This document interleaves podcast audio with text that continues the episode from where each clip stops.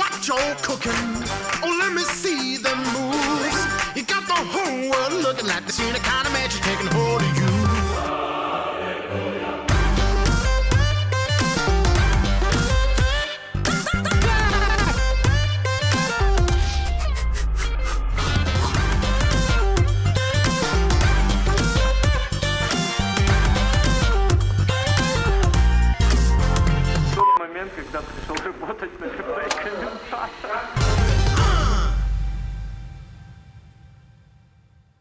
Добрий день, шановне панство! Я радий вас вітати. Власне, ви на моєму каналі. Я сподіваюся, що ви отримуєте задоволення від перегляду цього інтерв'ю. Це перше інтерв'ю в серії, в серії багатьох інтерв'ю. Отак от. Сьогодні в мене гість. Дуже цікавий. Це мій е, напарник, мій колега, власне, друг Олександр Енканіс. І е, влаштовуйтесь е, зручніше, це буде цікава і змістовна бесіда. Е, нам є про що поговорити, не дивлячись на те, що ми вже майже сім років спілкуємося в е, рамках роботи нашої, да, Сашко? Вже, я Слухай, думаю, вже але сім. Дуже файно, що я можу в тебе навіть після семи років бути першим. І... Ми як два пілоти, знаєш, типу, там, ти перший, може бути, я другий або навпаки, але е, в мене не було ще українських інтерв'ю взагалі, україномовних, і це дуже файно, що в нас буде таке перше з тобою. Слухай, ну дивись, я насправді думаю, що нам є про що поговорити, але сьогодні, напевно, ми з тобою не будемо говорити про роботу, так? Скоріше, це буде щось загальне, про, про життя, про сьогодення, про, про війну. Uh, і, напевно, я хочу почати саме з цього, uh, тому що я думаю, що для багатьох і глядачів, і для тебе це якась така певна точка, uh, початок війни, так, початок окупації України і початок цього всього жахіття, яке було. Uh, що для тебе, яким було двадцять четвертого лютого, де ти був, як ти взагалі зустрів саме от в цей час, де ти був, які... де ти був, що ти відчував? От що було двадцять четвертого лютого? Ну, тут потрібно сказати про те, що передавало взагалі двадцять четвертому лютому, тому що у нас з дружиною за тиждень до початку повномасштабного вторгнення Росії в Україну була поїздка в Бельгію. Тобто ми її купили ще минулого року. І було дуже багато дебатів, чи варто взагалі їхати, тому що нагнітання, це ж постійно відбувалося у нас у полі. Зараз буде війна, зараз буде вторгнення. Всі казали, але я не вірив. Я не вірив, і в мене також дуже багато є і військових людей, які казали, що да, нічого не буде. Там, ну, може, щось там якісь трошки буде, але так, щоб масштабно щось відбувалося, то навряд чи це станеться. І все ж таки ми вирішили поїхати у Бельгію. У нас були там декілька міст на подорожі. Подорож, подорож вона не вийшла, тому що ти постійно думаєш про те, що зараз щось буде, нагнітається ситуація і... Я хотів повернутися. Тобто я навіть ти роздумував. При, прирвавши подорож, так. Ти хотів планував повернутися? Так, я просто вже почав, ну, сам цей вплив на мене також вдарив так в голову. Десь це було саме після вісімнадцятого-дев'ятнадцятого числа. Тобто ми сиділи в готелі, я кажу, що можливо прийдеться навіть поміняти білети і раніше повернутися до Києва. Ну, тобто угу. Тут все ж таки в нас там кіт залишається вдома і е, треба щось думати, може там кудись потрібно буде від'їхати, хоча я не вірив сам собі в той момент. Тобто ти е, думаєш, ну навіщо тобі міняти з одного боку ці білети, ти вже купив, треба вже відкатати, хоча я ж кажу, ти не відпочиваєш у цей час. Тобто ти постійно дивишся у новини, що там буде. І в мене до цієї ситуації була набагато більш такою підготовленою дружина, тому що вона е, дещо... Тому що жінки більш раціональні. І це раціонально, правда, Саша, і більше паніки правда. Додавалося, більше підготовки. Тобто вона мені сказала про тривожну валізу ще на початку року. Mm-hmm. Тобто після Нового року ми відсвяткували свята, і вона каже, треба займатися валізою. Давай мені свій, свій паспорт, там, документи, я їх сфотографую, вони в нас хоча б отак ось будуть відскановані, десь там окремо ми можемо скластися.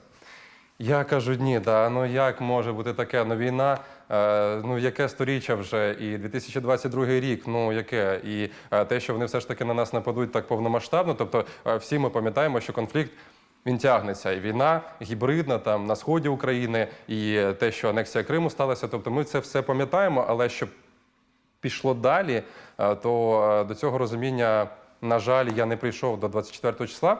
І де ти, от, де ти був саме в цей де момент? Я, був? Да, я і... за чотири години до початку так названої спецоперації я тільки приїздив в Київ, в Україну. Ми прилетіли о пів, о пів на першу ночі.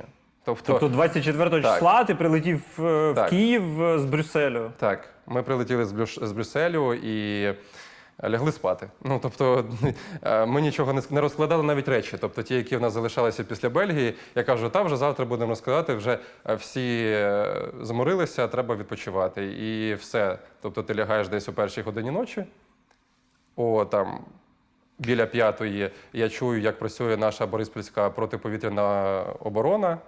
І я вже розумію, що щось відбувається. Тобто я заходжу там в Твіттер, у Телеграм, все вже кричить, там є цей кліп, цей день, цей період, взагалі ці декілька годин перших війни я запам'ятаю на все життя, як усі ми. Тому що цей, я не знаю, чи можна наматюкатися. Емоційно ублюдок, можна. Да? Ти можеш... Ублюдок Путер, який просто говорить про це, що вони починають цю спецоперацію. Я розумію, що відбувається те, до чого ми будемо дуже часто в житті повертатися, і що ми будемо пам'ятати, відбувається війна. Тобто те, що може бути у людини найстрашніше в житті, це зараз з тобою. І емоції можеш емоції писати, це що ти відчував? Тотальна розгубленість. Я, ну, в мене є там військовий бекграунд, я служив, в мене був військовий інститут, і а, я ніколи навіть не думав, які кроки мені потрібно буде робити на початку війни. Тобто, що я буду робити. І а, як то кажуть, знаєш, війна – це е, такий відрізок життя, який викриває в тебе всі твої проблеми. Тобто mm-hmm. все, до чого ти не готовий. І в першу чергу це готовність до прийняття рішення, що потрібно зробити далі. І акумулятором цього рішення була моя мама, мій старший брат, який також був визваний до військової частини по тривозі. Він в мене професійний військовослужбовець, і е, просто ми зв'язалися, він сказав, що треба забрати дітей і відвезти їх спочатку за Київ просто на декілька годин. Угу.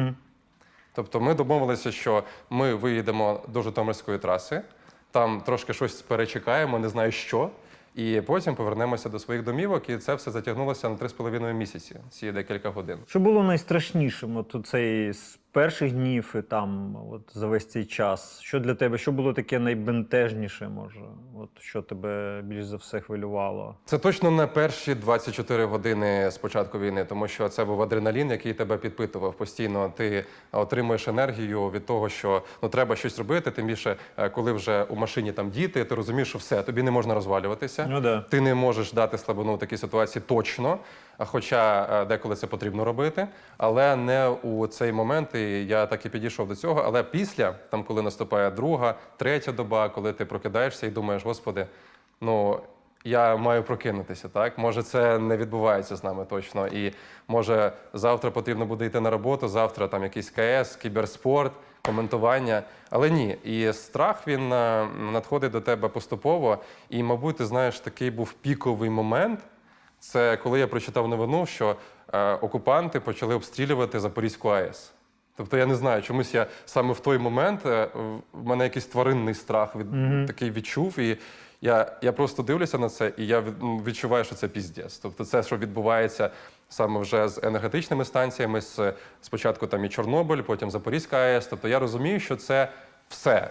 Тобто це може призвести до таких наслідків, а там ще є в мене і знайомі, і мої рідні можуть знаходитись також у цих регіонах. Тобто я тоді відчув те, що я не можу абсолютно контролювати нічого у цій ситуації. Я можу просто читати новини, таращитися в них просто двадцять чотири на сім. Цей стан, він у кожного з нас був, тому що тобі так. потрібно здобувати десь інформацію. Я підписався на хріново просто, е, ну, тільки всього телеграм-каналів, від яких потім потрібно було відписуватися, тому що це просто дизайн, харпожорство.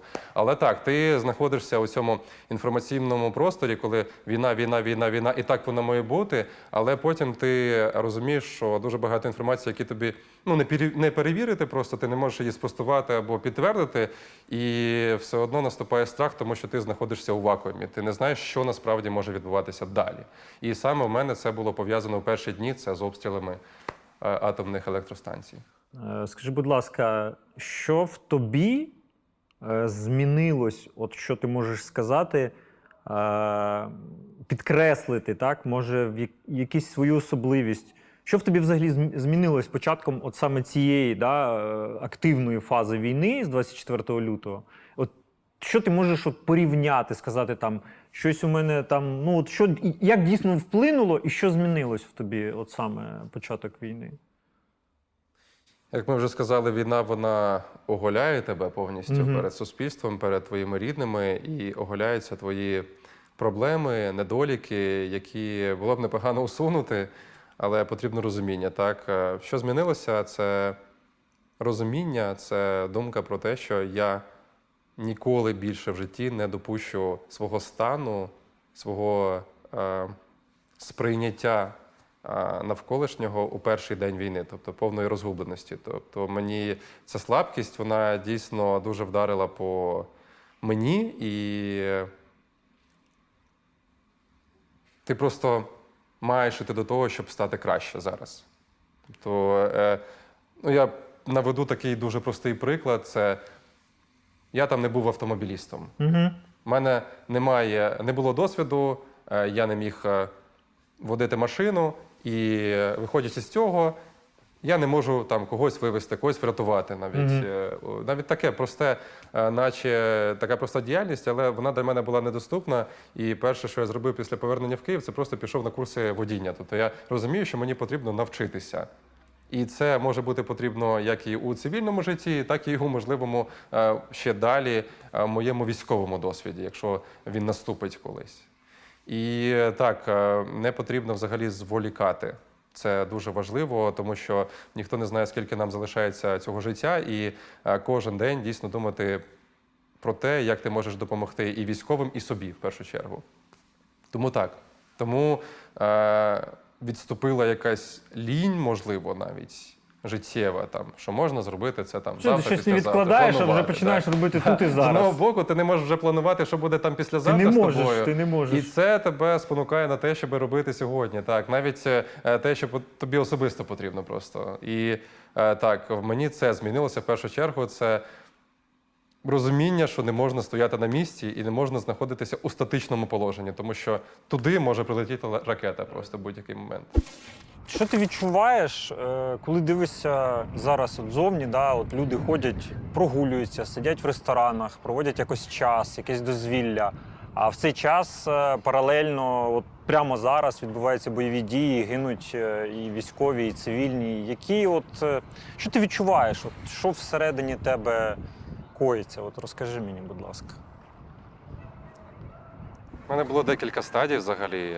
Від якоїсь, ти знаєш, такої злості і нерозуміння до того, що все ж таки життя має йти також вперед, і воно має перемагати. І що буде від того, щоб там, я не знаю, закрити людей у підвалах і не випускати їх з квартир. В таких е- ситуаціях просто всі будуть сходити з глузду. З іншого боку, я притримуюся того, що все ж є правило, що занадто то нездраво, тому що я там можу десь прогулюватися по пляжам, там у нас тут на Дніпровській набережній, там люди просто можуть бухати. Тобто я цього не розумію, і за цим потрібно слідкувати, тому що ну, це не та поведінка, яку потрібно толерувати у суспільстві під час війни. Хоча це суспільство, я вважаю, що потрібно, щоб розвивалося, щоб йшло далі, тому що саме такі складні часи, вони підбурюють людей на розвиток, на те, щоб не сидіти на місці. Я думаю, що зрештою насправді наші військові за це і воюють, за те, щоб більшість людей знаходились в спокою. Так, да, в мене була розмова одна з військовим також, і ми якраз підняли цю тему, і він каже, що слухайте, вам потрібно жити. Як? Ми воюємо не за те, щоб ви сиділи там десь, закривалися, а вам потрібно йти далі і почекайте нас. І про це і потрібно пам'ятати, і чекати, і думати про наших воїнів. Тому навіть якщо ти йдеш там, платиш, ну як то там у нас прийнято казати, там підтримувати економіку, то підтримай ЗСУ в першу чергу. Потім вже економіка, ну це також важливо, просто є пріоритетність. Це вірно. Так і має бути. В розрізі цього питання, звісно, виникає одразу такий інтерес дізнатись, як ти от у цю всю історію, яка на тебе тисне, ти, типу, по факту знаходишся в ситуації, в якій ні на що не можеш вплинути. Ти тільки поглинаєш інформацію. Як ти боровся зі стресом? Що, що от могло тебе відволікти? Що могло тебе перемкнути? І чи, в принципі, це було таке? Чи був такий стан, в якому ти міг кудись переключитись? Тому що, ну, по собі можу сказати, що це, цього не було. Я не міг перемкнутись. Просто мене нічого не могло відволікти. Мене відволікали рідні, яким повинна була бути якась підтримка, і я намагався постійно її будувати. І, ну, як переключався у новини просто. Я відходив у постійне читання того, що відбувається. Тобто, і, як я сказав, ці телеграм-канали і якісь сайти там, ти постійно в цьому знаходишся інформаційному просторі війни, і, але все одно потрібно виходити, тому що, ну, деякі потреби, так, там, поїсти, десь піти, щось зробити, дітей відволікти, тому що все ж таки хочеться, щоб вони не так сприймали, як ти, цю всю ситуацію. І конкретно мені, коли прямо найгірше було з точки зору емоцій, допоміг брат, який знаходився якраз на перших рубежах оборони Києва в той час. У нас був з ним зв'язок, і я постійно писав йому там буквально кожні години, там півтори-дві, просто для того, щоб він мені поставив плюс, якщо він живий. Угу. І я розумів, у якому хаосі знаходиться він, і яка може бути ситуація, наскільки складною, і мене це, ну, не те, щоб там підтримувало, просто я думав про те, що я маю е, йому допомагати всім, чим я можу. Спочатку це емоційно, морально, а потім вже і матеріально, коли він до мене звернувся з тим, що там чогось не вистачає їх підрозділам. Тобто я зрозумів, що потрібно ці всі свої емоції, ну, спочатку е, залізь цей негатив, який накопичується з кожною годиною, з початку війни, його потрібно все це направляти у якесь русло і не показувати іншим, тобто не розповсюджуватися з цим негативом на особливо ближніх людей. І тому саме тема з братом, вона мене трошки вивела у правильному напрямку, туди, куди потрібно було рухатися з самого початку. Е, є таке питання, цікаво, я думаю, що кожен намагається зараз як може допомагати.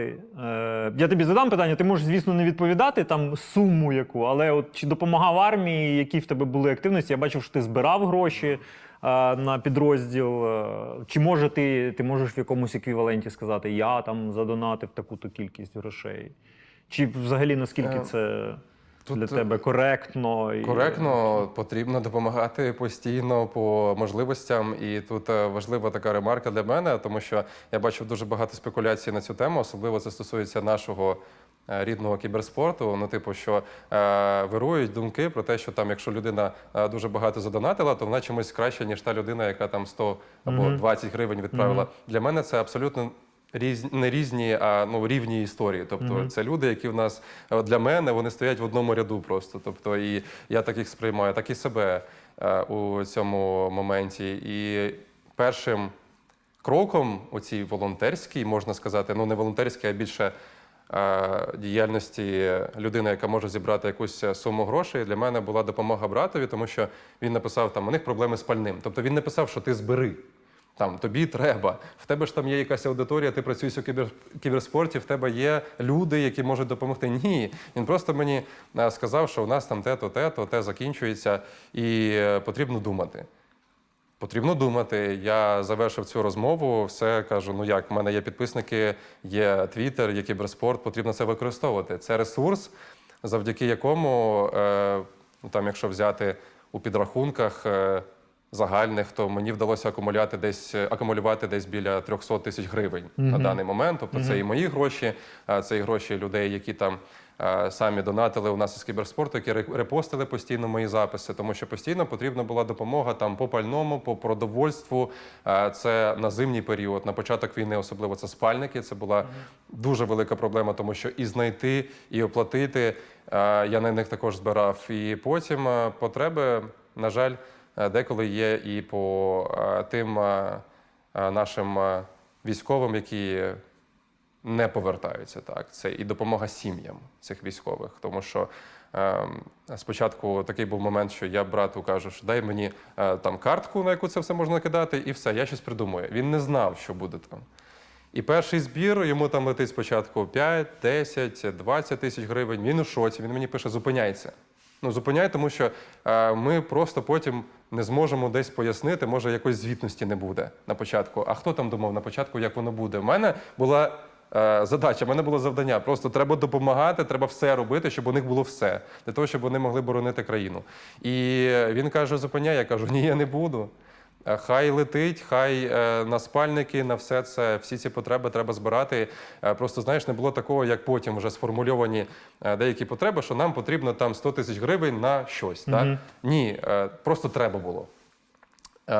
І тут, дякуючи кіберспорту, дякуючи моїй роботі у цій сфері, дійсно, знайшлося дуже багато людей і українців, і тих, хто допомагав за кордону, наших колег, до речі, англомовних, які писали мені у Твіттері і намагалися переслати гроші на потреби підрозділу, який я постійно підтримую. Тому, так, це дуже важливо, і це я навіть не розумів, в що може вилитися, тому що спочатку ти не думаєш про ці моменти, скільки, що потрібно. Ти розумієш, що ці люди, вони знаходяться у ситуації, коли вони мають думати про війну.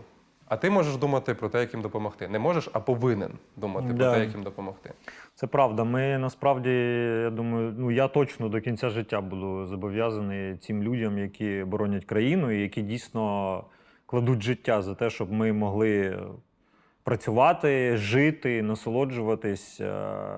Таке питання, чи не було в тебе бажання, чи як ти взагалі підходив до цього, вступити в зе ес у, в те ер о, я знаю, що там в тебе є да, військовий досвід. А як в тебе з цим е, обстоять справи? Ну, типу, до того, що...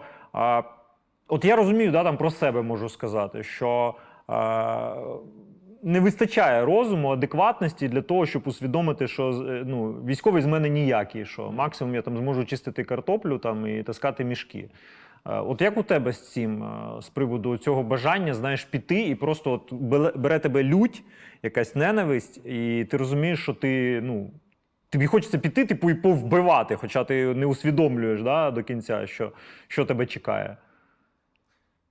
Найбільш гостра стадія, от як ти кажеш, люті і піти, боронити, вбивати, готовності цієї, вона була на початку, особливо коли знову ж таки повертатися потрібно до історії з братом, тому що мені дуже хотілося до нього. Mm-hmm. Але з, з іншого боку, ми з ним говорили, я йому навіть казав про це, що там давайте ми там розберемося з дітьми, ми їх там відправляємо в Польщу, потім вони поїхали далі в Європу, а потім мені треба повернутися, я хочу до вас. Ну, тобто саме цей підрозділ, тому що для мене це було саме у той час важливо потрапити до нього, і якщо потрібно брати зброю до рук, то саме у підрозділі, де твій брат, не ну, тільки так, там так. побратими, mm-hmm. і щоб можна було допомогти йому напряму, не тільки там донатами, не тільки моралью, а й фізично бути також поряд. І е, він в першу чергу сказав, що це ну, не те, чим я маю займатися, тим більше враховуючи те, що в мене є ресурси для допомоги іншої і фінансової. І з е, точки зору мого досвіду, то я і звільнявся е, по хворобі, яку я і отримав під час проходження служби. Тобто е, в мене астма, і я просто розумію, що також може там толку не буде великого від е, того, що я десь е, зможу mm-hmm. опинитися е, там, де потрібно саме фізично бути більш витривалим, більш стійким. І тому так, тут питання тільки таке, що якщо буде потрібно, особливо така категорія людей, як я, ну тобто хто звільнявся колись по здоров'ю, а наскільки я знаю, що таку категорію також можуть призивати офіційно, там все, якщо буде така потреба, хоча я дуже вірю, і я сподіваюся, що не потрібно бути, буде призивати прямо усіх. Хоча ну, всі мають бути готові до цього. Є враження просто, що професійних да. військових достатньо, да. принаймні, на, да. наразі. Тобто є бекграунд, але, слухай, вже вісім років майже, без досвіду, без не більше бойового досвіду, хоча в мене була більше така штабна робота, тобто більше мізками я намагався допомогти. Ще на початку, до речі, АТО, коли в нас угу. починалося антитерористична операція, коли Росія захопила Донецьк, Луганський і тим більше анексувала перед цим Крим, то ну, зараз повернутися досить складно, тому що ну, недух, він навіть коли перші дні у нас починалися, коли е, тільки стартували такі повномасштабні бойові дії, то е, досить було важко з цим станом, тому що коли повертається саме гостра стадія астми, то ти особливо не повоюєш, скажімо так. І мене в цьому плані саме брат заспокоїв, тому що він сказав, що ти можеш допомагати інакше, і кожен має бути на своєму місці. Зараз я відчуваю, що я на своєму місці, але якщо буде потрібно, я вважаю, що кожен має бути готовим взяти також зброю до рук. Ти почуваєшся в безпеці в Києві? Немає бажання кудись виїхати? Взагалі, як от з точки зору тривожності всередині? Ну, по-перше, вже я виїжджав з Києва угу. перші місяці і дуже хотів повернутися. Угу. А щодо тривожності, то вона нікуди не відходить. Потрібно розуміти, що це стан війни, і особливо, коли ти дивишся на те, що відбувається в різних наших містах, там Харків взяти, ну, той же обстріл Кременчуга, там те, що відбувається у Вінниці, і ти також про це просто думаєш. Як би ти там не намагався якось витіснити всі ці думки про те, що це може статися з тобою, але з іншого боку я прийняв цю реальність, і мені стало, ну, якщо можна так сказати, то трошки легше жити, функціонувати і займатися тим, чим я займаюся. Ну а от так, щоб прямо, ну, мені задає питання там мама, якісь там родичі, типу, ти не хочеш виїхати за кордон? Ти не хочеш виїхати за кордон? Нема такого?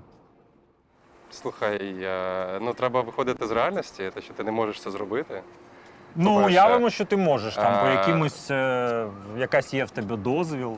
Ну, в мене, виходячи з того, що я повернувся взагалі, то навпаки мені хочеться бути тут, mm-hmm. і це дуже важливо. І я тобі навіть більше скажу, це може для когось буде якась дичина, але як тільки я повернувся, то мені стало не те, що спокійніше, а я відчув якусь наповненість, те, що це так і має відбуватися. Mm-hmm. Те, що я маю бути саме тут, і я маю працювати, я маю і собі допомагати, і людям, які тут у мене рідні залишаються.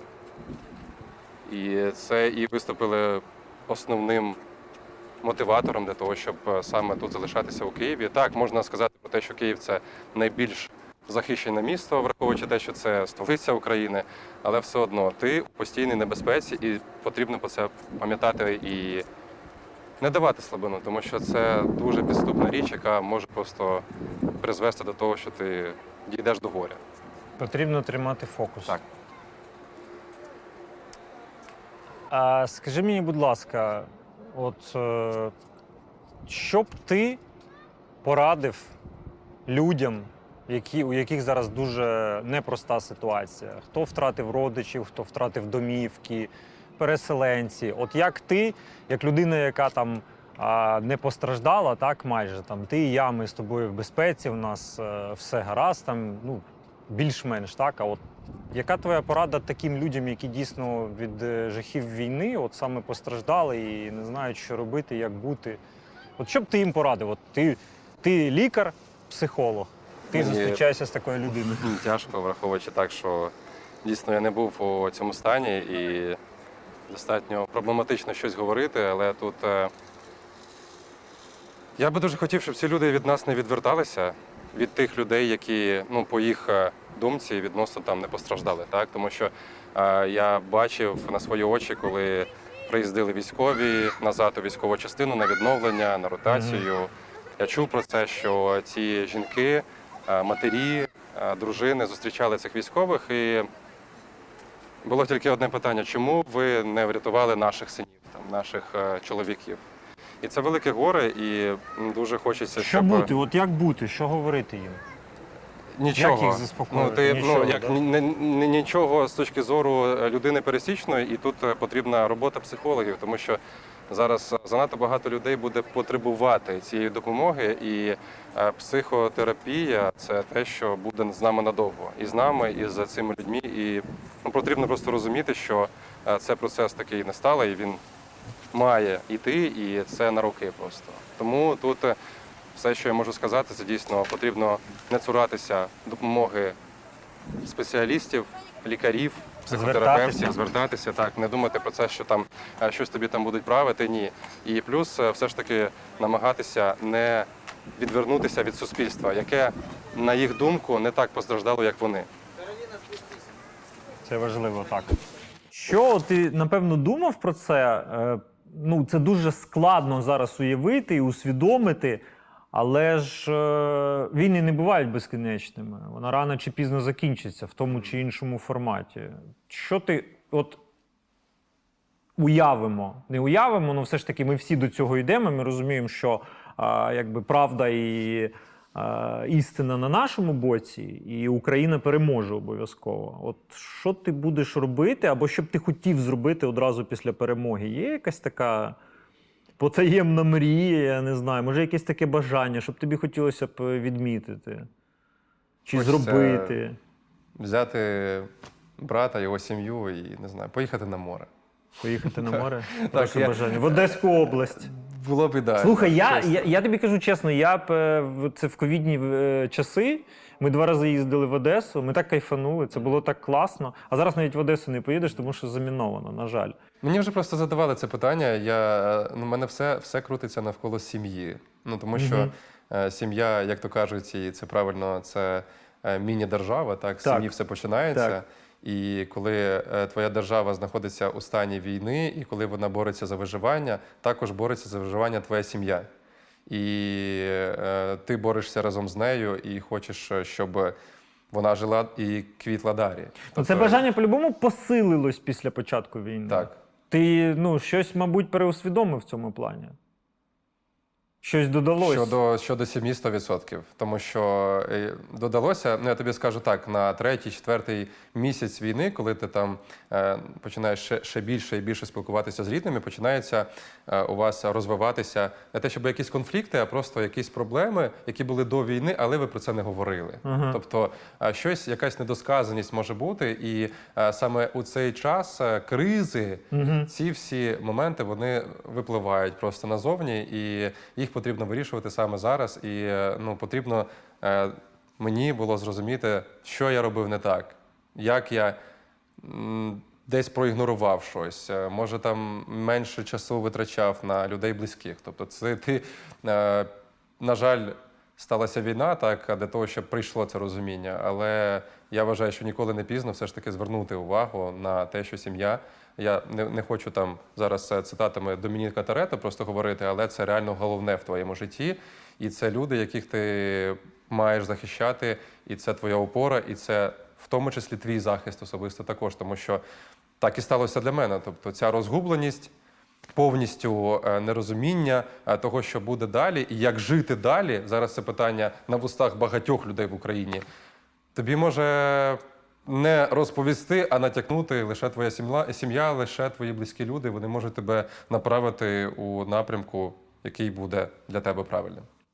І це важливо, важливо усвідомлювати. Не секрет, да, ми про це знаємо, і я дуже цьому радію, що V-Play з початком війни оголосив про те, що ми відмовляємося від російськомовних трансляцій, так чи інакше. І... Ну, одразу у нас, напевно, було розуміння і в тебе, і в мене, і бажання коментувати українською. Ну, по факту для тебе, я знаю, що ти там повсякденні, ну, в родині, можливо, десь розмовляв українською, але тим не менш в своїй, з дружиною, там, в повсякденні ти розмовляв російською. Які були проблеми, і з чим ти взагалі штовхнувся, і який це досвід для тебе, от таке... Знаєш, такий перехід на українську мову. Що ти, які твої відчуття, що, може, змінилось в тобі? От, які були труднощі? Цікаво саме з точки зору, ну, твоє бачення от цих складнощів. Труднощі почати думати українською мовою. Тобто, мені як людині, яка дійсно десять років спілкувалася виключно російською, і це у побуті було, це було по роботі, тому що коли навіть я мріяв, що ось, хочу стати коментатором, то в тебе ця мрія, вона пов'язана лінгвістично тільки з російською мовою. Тобто, тому що е, українського касту тоді не було як такого, як такого, і е, якщо ти хочеш працювати в цій сфері, у кіберспорті, то так, е, давай переходь, російська мова, вона всюди, вона більш така широка, була е, універсальна, і усі студії хотіли саме проводити такі касти. Тому я почав більше і споживати російського такого, не те що контенту, просто і читати, тому що це важливо на той час було як коментатору. розвиватися. І я почав думати також часом російською мовою. Тобто, якщо дитинство взяти, то так, я з такої сім'ї суржикової, я з Бердичева, там у нас, в принципі, українська мова, вона така дуже цікава, може бути.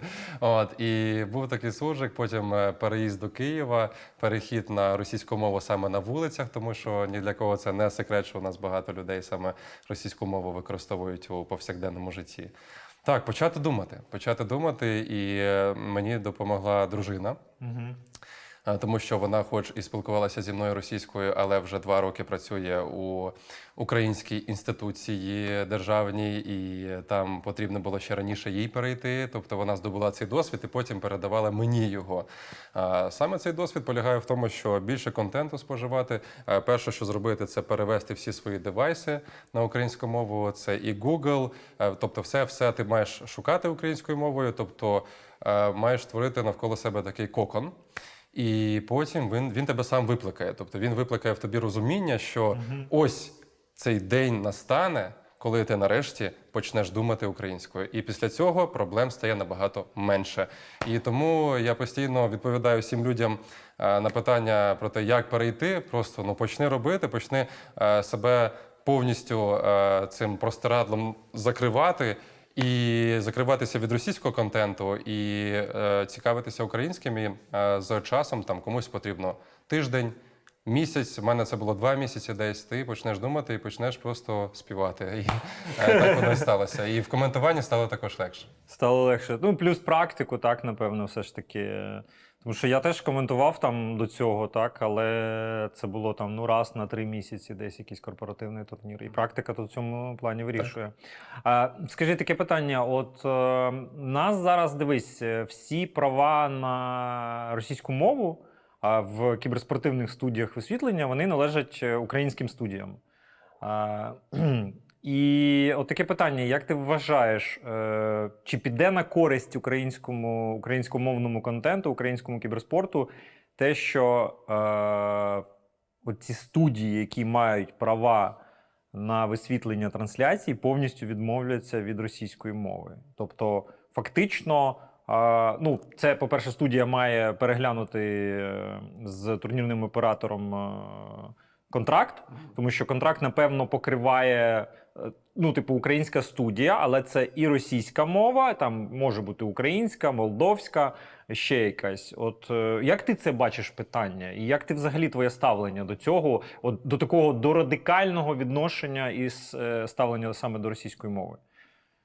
Я можу точно сказати, що це був би сильний мув. Відмовитися взагалі від російського Сильний, так, мовлення. Мув з яйцями. Мув з яйцями. І е, е, я сказав би, що це круто, що так зробити. Але е, тут потрібно розуміти, що є така бізнес-сторона. І mm. я чув у різних інтерв'ю про те, що не можеш ти відмовитися від російськомовного касту, тому що він може потрапити до рук росіян і російських mm. студій. Хоча це не точно, якщо чесно, ми не можемо це перевірити. Це не факт, що так буде, так. так. І не факт, що якась західна компанія буде торгувати цими правами, буде продавати їх російські їх студії. Російські да, студії це, так. це далеко не факт. Хоч yeah. і є в мене дуже питань до кіберспорту, як він ставиться взагалом для, до війни, як він поводить зараз себе. Але не про це. Я про те, що можна порівняти цей процес з хірургічним втручанням. Тобто є операція. Тобі, після операції тобі хріново.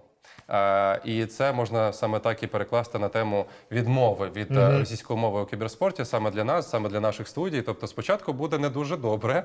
Uh, це стосується саме онлайну, тому що тут ми не можемо співставляти. Ми можемо поставити, але все одно uh, навіть останній турнір uh, ай і ем Köln uh, в десять разів більше глядачів у російськомовної трансляції саме, ніж у українськомовної трансляції. Але для того, щоб щось росло, треба спочатку вирвати, скажімо. І е, це операція. Це потрібно зробити боляче для того, щоб потім вилікуватися. І я дійсно вважаю, що це сильний мув, який міг би відбутися, і може він колись відбудеться. Я буду за нього повністю. Тут, скоріше, мені здається, це просто е, у нас нетипова ситуація, і це, скоріше, особливість так. у цих стосунків, історії, і тут немає якогось такого одноманітного рішення.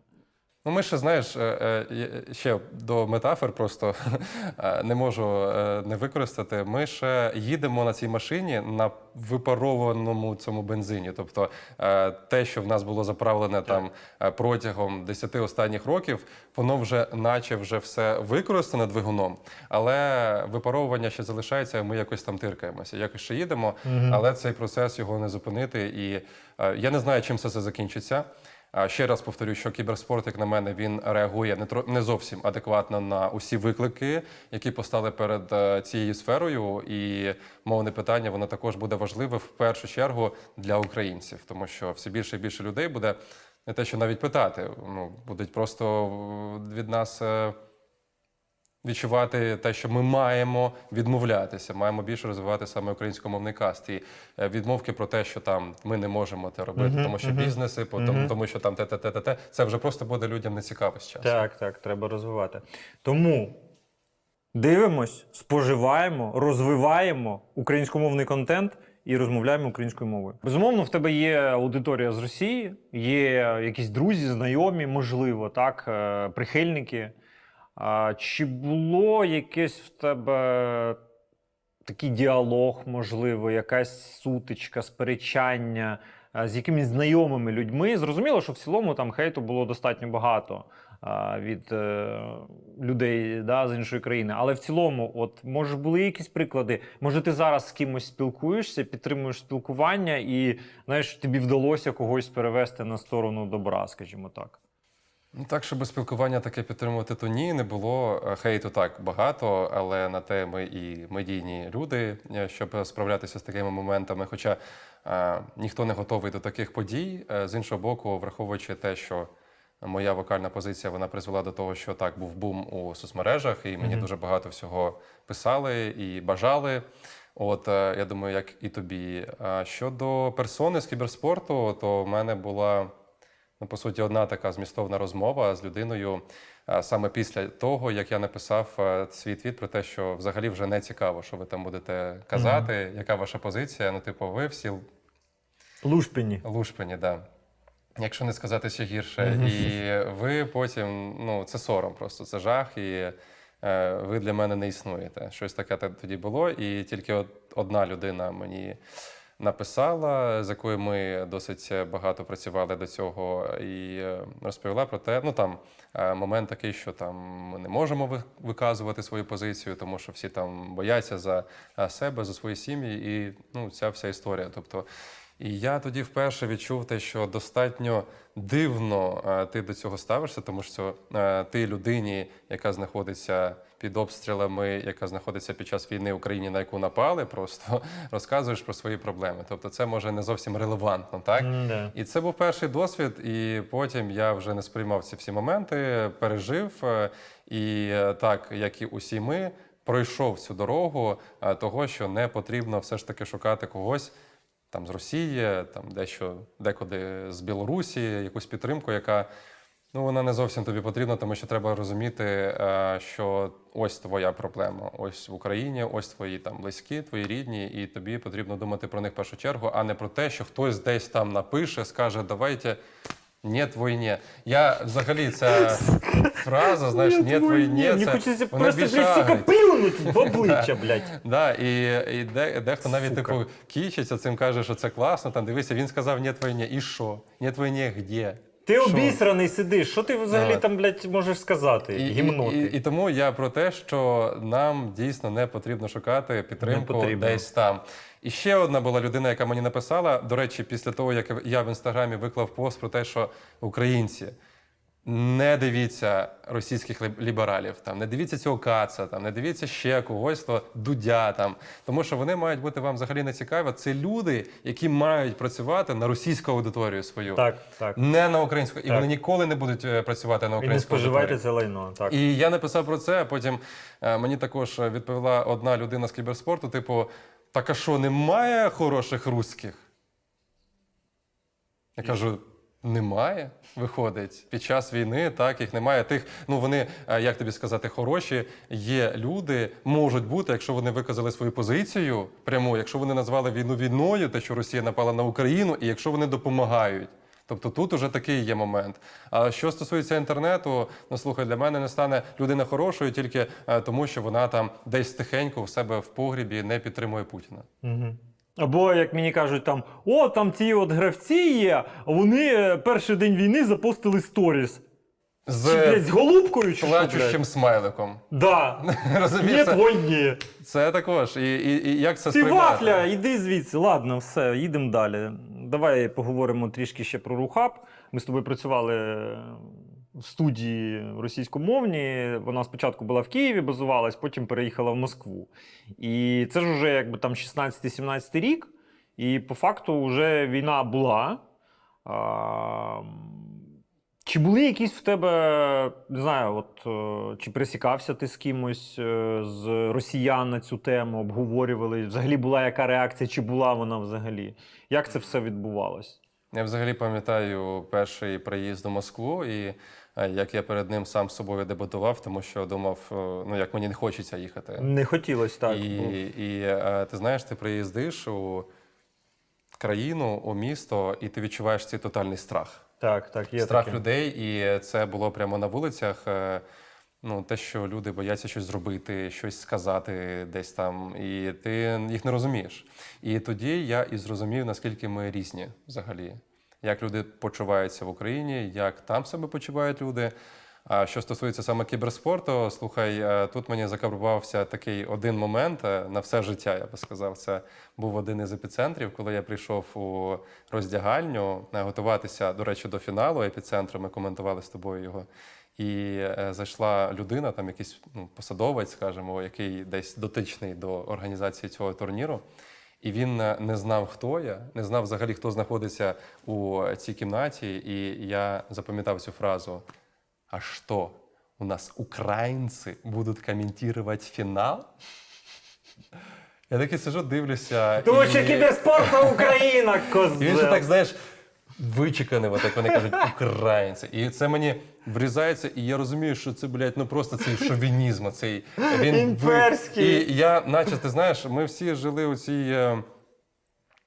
думці, з тією думкою, що оце кіберспорт, він десь там окремо може знаходитися. Да? Ми усі ну, так, мали в принципі, таку проблему. Було, да. Да, ми десь усі думали, було. Що це не дотично до нас, це окей, там війна, це так, Росія з Україною ніколи не буде жити в нормальних відносинах, але ми відволікалися на кіберспорт. І дійсно, це так і сталося, що він нас типу об'єднав. Угу. І зараз ми спожинаємо плоди також цього об'єднання, тому що дуже багато людей не розуміють, що відбувається. Ще виходячи з того, що ти сказав, да, у мене якраз е, наступне питання, е, тому що ну, було сподівання і віра в те, що е, ми якось типу одне ком'юніті, ми разом спілкуємося, ви тут їздите до нас, ми їздимо до вас, ви знаєте, хто що тут, і типу, зрештою, якби язик в сраці. От є, е, що взагалі по розчаруванням? Ну, типу, в людях. Типу, є, ну, я не хочу говорити, насправді, навіть про імена. Ні. Ну, от якісь свої відчуття. Можеш описати, от розповісти, от як ти, як ти бачив, як ти очікував, що ти хотів почути? На початку почути? Я очікував. На початку, дійсно, ти перший тиждень. Особливо, до речі, це сталося таке розуміння, що може щось там і станеться, ця крига, крига буде розламана. Після відео, яке випускали там наші кіберспортивні діячі, з Домом Степаном, угу. Так, про те, що не мовчіть. Говоріть про це.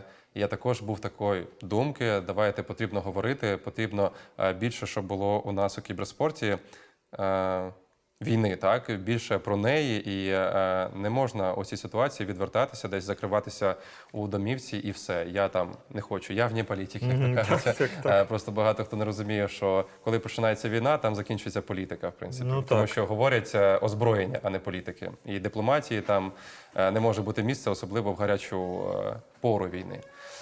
Так, розчарування, слухай, тотальне було, але воно дуже швидко пройшло, тому що це відчуття, воно перейшло у розуміння, що це просто гидко. Я не хочу бути з цим пов'язаний, з цими людьми. Так, я розумію, що ми там працювали, як ти сказав, вони до нас приїздили, ми до них приїздили, але настільки було гидко потім сприймати цю історію свого життя.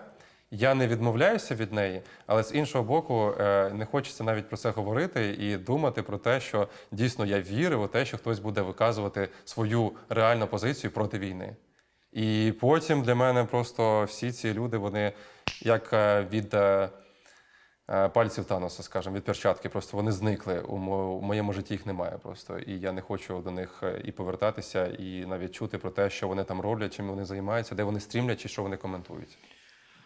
Дивись, в цілому в кіберспорті, так, скажімо так, ситуація критична наразі, так, з точки зору партнерів, грошей, інвестицій, там, розвитку. Напевно, є, особливо, якщо говорити там про українськомовний контент, так, ми можемо прослідкувати певний зріст поглядачам.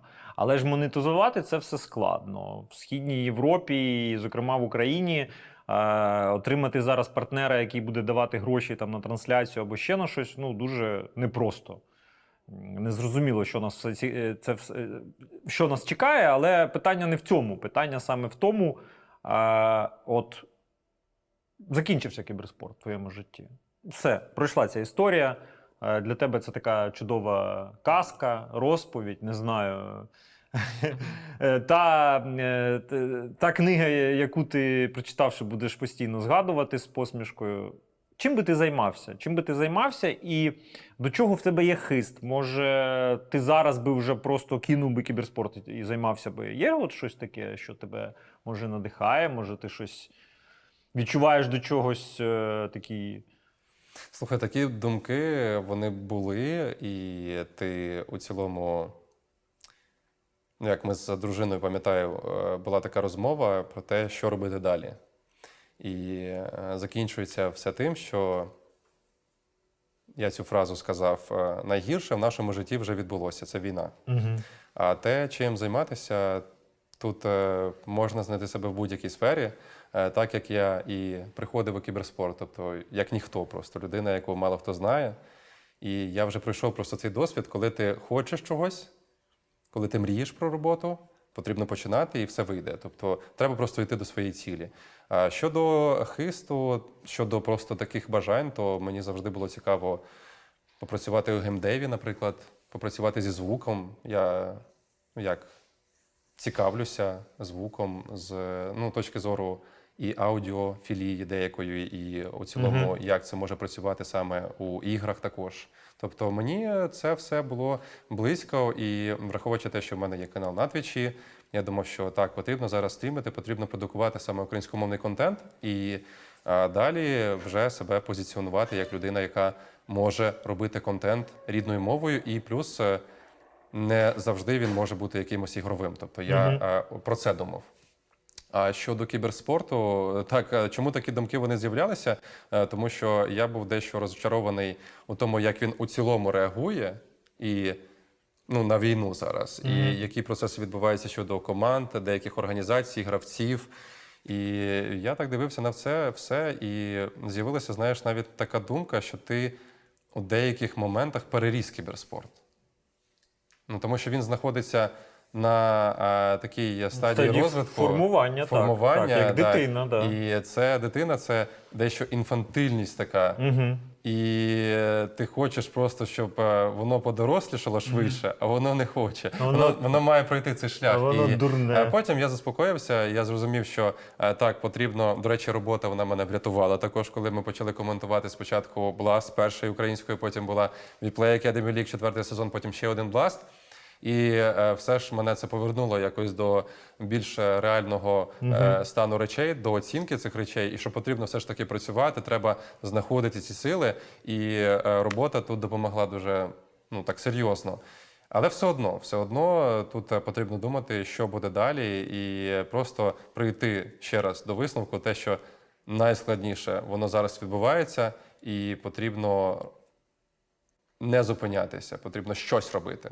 Тобто неважливо що, але mm-hmm. щоб це, щоб ти був зайнятий. І, а там уже далі як, як буде, так і буде. Ти виживеш, це головне. Головне бути живим, і робота в тебе також буде. Так що не пропадемо. Як ти ставишся е, до українців, які грають в російських командах, але ці команди буцімто релокейтнулись в Сербію? От там візьмемо Вандерфула в Team Spirit і візьмемо там Яторо з Мірою теж в тих самих Team Spirit. От як ти до цього ставишся? Негативно. Негативно саме чому? Ну, тобто, що в цьому негативного? Вони поїхали з Росії. Сам факт, сам факт негативний, те, що вони продовжують виступати за російський клуб. Там це можна говорити про релокейти, це так дуже комусь, мабуть, приємно, те, що вони там начебто не платять податки, це ж, ну, про це мова йде. Те, що ну, вони живуть там, так. Жити. Тут потрібно розуміти мотивацію цих організацій, чому вони взагалі виїхали. Ну так, вони виїхали з країни, де, в принципі, не буде бізнесу. Ну, тобто вони себе рятували в першу чергу, а не підтримували Україну. Ну так, або вони за великим рахунком там, так щоб сказати, таких якихось великих стейтментів. Ну, Spirit вийшли на нашому турнірі в Дубаї з футболкою No War, no щось war, там yes. по типу такого. Ну це приблизно, як ти кажеш, там «нет війні». Так, тобто, це розмите, але, це але, да, але, він але, досить багато. Але при цьому там той самий Virtus.pro навіть цього не, не захотіли робити. Ну, тобто вже є якийсь контраст. Да. Це контраст. І, знову ж таки, нам у цій темі потрібно розуміти, чому організація чи гравець приймає те чи інше рішення. Організація просто рятувала себе.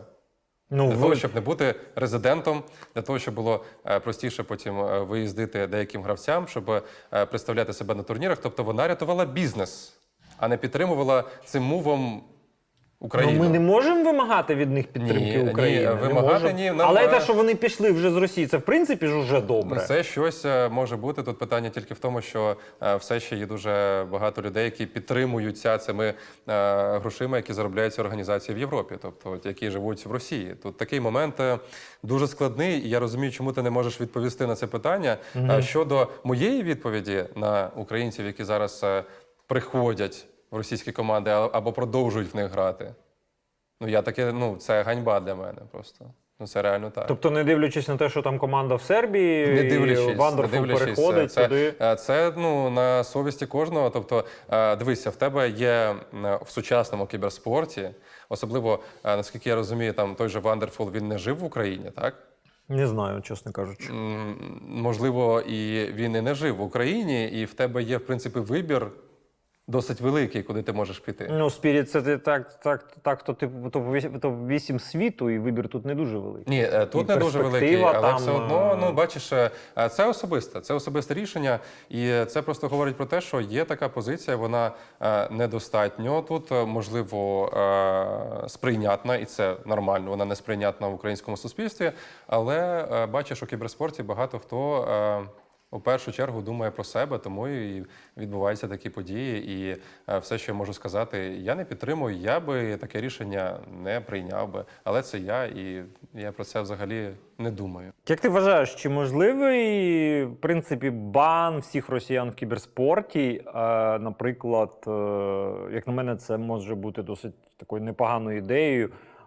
Ми тебе не банимо, якщо ти офіційно на всю аудиторію засуджуєш війну Росії проти України. Наскільки це взагалі? Цього не буде. По-перше, не буде поставлено це питання таким чином, що типу ми тебе не банимо, тому що ти там скажеш щось. Mm-hmm. І, по-друге, не станеться цього, що їх забанять у кіберспорті. Ну просто тому, що кіберспорт не доріс до таких рішень. Немає... Ну, по-перше, немає інстанцій, які можуть таке рішення так. продукувати якось і сказати, чому це важливо. І е, чи хотів би я, щоб російські гравці не виступали на турнірах? Так. Всі російські вони, гравці? Вони, так. Угу. Вони особисто не запускали по нам ракети, це правда. Але е, від е, цієї терористичної влади, яка зараз сидить у Кремлі і яка розв'язала цю війну, я не кажу, що там страждати, так, але усі мають зрозуміти і мають взяти на себе відповідальність. Кожен, кожен. Тут питання не в тому, дивися, є колективна відповідальність, а є просто відповідальність за дії своєї країни. І дійсно, це саме так, треба розділяти ці всі речі, тому що взагалі я помітив в інтернеті, що росіянам, навіть тим, хто проти там Путіна, проти війни, їм не подобається ця тема колективної відповідальності, і угу. вони всі ну, прямо ну, да, ну, ну, як їжаки там розкриваються, угу, типу, що це не так, ну ми угу. ж там такі, угу. ми ж там ми такі, ж хороші, а, да? ні, ні, це так не працює. Да. На жаль, для них це так не працює, і, на жаль, ми не можемо повернутися у стан до двадцять четвертого лютого. Треба просто розуміти, що все, світ не буде попереднім, ми не можемо перемотати цей час, і все, ми не можемо повернутися у той стан, який в нас був на початку цього року, тому що все у нас настільки серйозно зміниться, і зараз це процес, який невідворотнім є. і що цей процес саме таким чином повинен і їх також затримати у розвитку кіберспорту, у розвитку спорту, так. розвитку там, політики, хоча яка там політика може бути, в принципі. І усі мають відчути наслідки цієї війни. І, а чому кіберспортсмени, чому вони мають ну, якісь так, виняток? Весь футбол там, або традиційні види спорту побанили, а цих лушпінів залишили. Я згоден, так, кіберспорт в цьому плані – це галузь, якій треба дуже ще дорости і розвиватися. На завершення. А може і не на завершення, хто знає, може це просто початок насправді. Слухай, ніхто не знає. Цей плин часу, він такий змістовний, відносний, я би хотів сказати. Стадіон. Київ. Мейджор. Мейн-трансляція українською. Чи це не мрія? Чи що, що це взагалі таке? Наскільки це можливо і твої відчуття? От давай просто спрогнозуємо. Як ти це все бачиш? Що ти очікуєш від цього? Що, що нас чекає? Чи це взагалі можливо? І чи насправді то... Ну, от я вважаю, що, наприклад, Київ – це така досить... Ну, це мекка кіберспорту. Це, це точно. Це точно. Я можу... Це, слухай, це мрія. Я можу і хочу нам цього побажати, що це станеться після нашої перемоги у війні. І це реально, тому що е, ми йшли до цього, по суті. І наша компанія також е, з нашою ареною, яка відкрилася. І були мрії також, ну, скажімо, спочатку поступово, так, якось е, на старті провести свої чемпіонати і потім дійти до мейджора. Ми же хотіли цього, ми цього будемо хотіти. І просто тут е, зміщується трошки фокус на те, що тобі потрібно спочатку виграти війну, дійсно, підтримати свою державу, щоб вона вижила. А вже після цього ми починаємо великий кіберспорт. Ну це, як би це не звучало, так і має бути, тому що є проблеми тут глобальніші за можливе там або проведення, або не проведення мейджорів у, в Україні. Я би дуже хотів цього. Да, для мейджора нам потрібна перемога. Нам потрібна перемога, і ми обов'язково переможемо. І я дуже сподіваюся на те, що ви знаходитесь в безпеці, що у вас все гаразд, що ваші родичі теж поруч. Бережіть себе, будь ласка, і не забувайте підписуватись на канал. Напишіть коментар, де ви знаходитесь, з якого міста ви нас дивитесь і як вам взагалі було це інтерв'ю. Дякую, Сашко. Пару слів, напевно, наостанок від тебе для глядачів. Побажання. Ми обов'язково твоє посилання на твій Twitch, на твій Instagram, на твій Twitter.